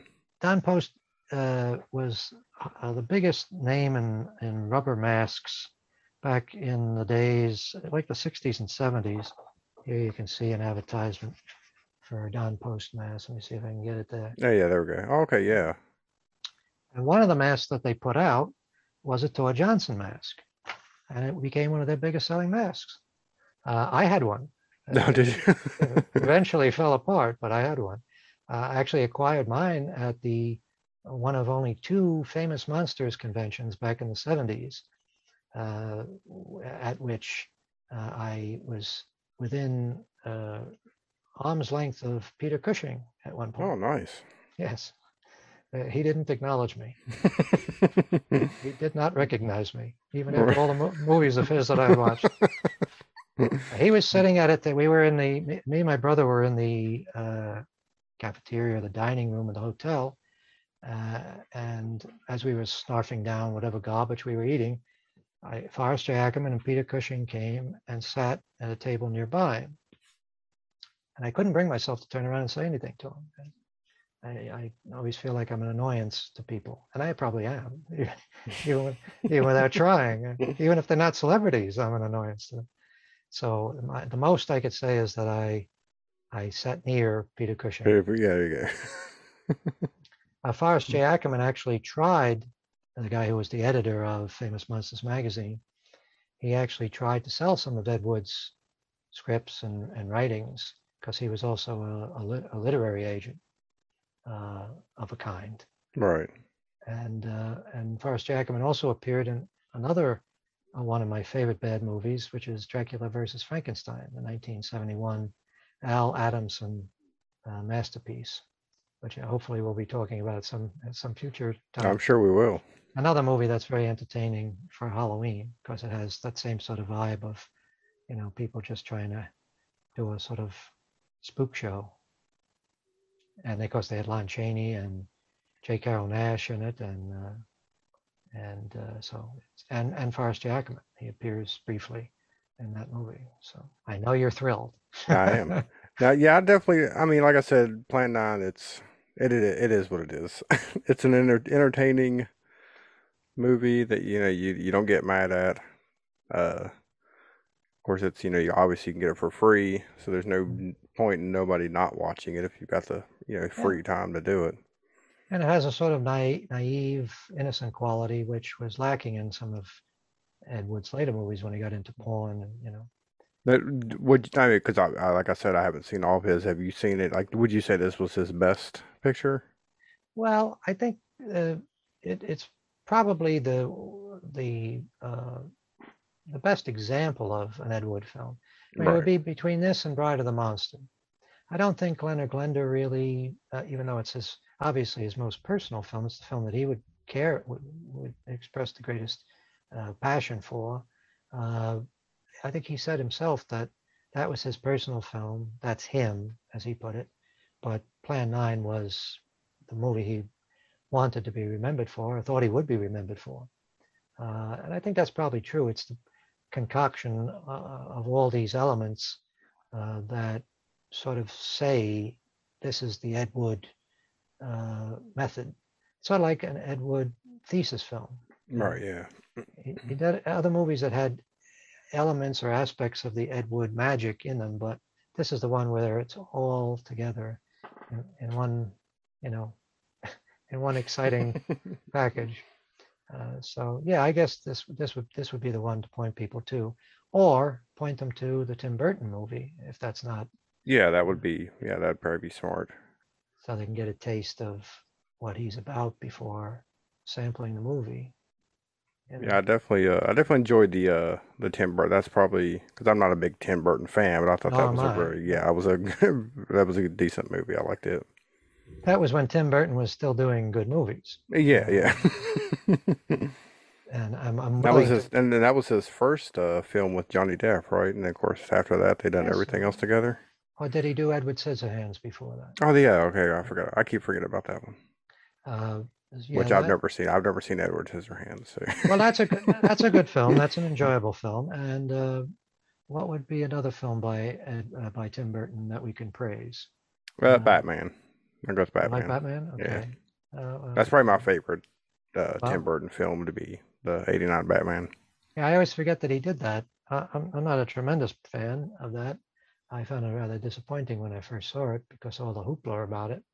Uh, but I can see where, you know, it's certainly better than Planet of the Apes. Oh yeah, that was like I think that's when I started to despise when I seen that. I was like, ah, what are Well, you if you- doing? If you didn't despise them from watching Planet of the Apes, you would uh, certainly, if I could ever convince you to watch Dark Shadows, Which I'm I- going to do. I'm going to do. I, I don't even know if I should try to force you to do that. that seems a terribly cruel fate. To, but uh, yeah, that Dark Shadows was about it. That was the end of the line, as far as I'm concerned, as far uh, uh, regarding, you know, Tim Burton and Johnny Depp movies. Uh, I don't think that it, it's fair for him to do movies about things that he clearly doesn't care about. right. Yeah. You know, especially if you're going to spend 300 million dollars or whatever ridiculous. I don't know if it was 300 million, but it was at least 100 million and probably another 100 million or so for prints and advertising. So if you're going to spend that much money on a movie you just don't give a shit about, and it's obvious in the movie itself that you don't give a shit about it, you know. it's impossible to imagine that that script went more than a, a draft or two, you know. And and and it's kind of hard to imagine that uh, Tim Burton had any familiarity with the original material, or, or that he had anything other than a complete uh, disdain for it. Which is weird because Sleep uh, Sleepy Hollow is actually a pretty good Tim Burton. Oh yeah, yeah, I like that was I like that one too. Uh, so uh, yeah, I don't know that that's an it may just be somebody who's you know he's gone on too long now. He's run out of ideas. Yeah, I, to me it felt like maybe the studio was like, hey, let's remake something. We can get this property, and this guy would be good for it. And I guess Well, it was Johnny- an easy, easy paycheck for him. John, Johnny Depp apparently was a Dark Shadows fan. uh, right. which makes it even more mysterious because he why would you if you were a dark shadows fan why would you then want to make a movie which doesn't really resemble in style uh, or, or or the mood of it uh, the original show Yeah. you know it's it's uh, amazingly they managed to spend at least a hundred million dollars making the worst version of dark shadows even though the original version was a fucking soap opera Yeah. Yeah. uh, so that's inexplicable you know Yeah. We'll we'll definitely have to cover it though. Yeah, one of these days might be nice to cover those uh, the three Dark Shadows movies, uh, the two feature films that were made around the time of the soap opera was on, and the Tim Burton movie, Yeah, we can do that. just to compare them. All right. So it's uh, October. Is your movie coming out this month? Well, I'm, I hope to have it finished by the end of the month. Okay, end of the month. Even better, right? Just perfect, right in time for Halloween, right? Yes, well, uh, uh, uh, obviously, once uh, I have a finished print of it, so to speak, I'll send screeners around to people whose opinion I value, like yourself and Aaron. Uh, and uh, that, after it's done, then it goes to the distributor. Uh, it hopefully, will be shopped around to distributors by the producer. And so it, maybe it'll end up on some streaming platforms or maybe get a DVD release or something like that. So that's Sleepless Nights that we're talking about. Yeah, Sleepless Nights, the vampire movie. My vampire movie from uh, 1999, which was uh, originally released in 2002. Uh, and uh, my other film, Demon Resurrection, is currently available on Amazon Prime and on Tubi TV and on Xumo TV, if you've ever heard of that. And it's on Vimeo on demand. And uh, I understand that it's on some channels on uh, what's that uh, uh, set box thing that? Uh, Oh, the Roku. Roku, yes. It's not Yep. on Roku's official channels, but on some of the other independent channels on Roku, apparently it's being Yeah. carried. So, so people can watch my movies and then say, what the hell was that guy knocking wood yeah. His movies are even worse. no, I wouldn't say that. Well, hopefully people will be Hmm. generous, kind. Yeah, I'm sure they would be. And if they aren't, I'll just block them on Twitter. yeah, there you go. All right. Well, this was a fun episode, and uh, till next week, we will continue to watch the good, the bad, and the cheaply made.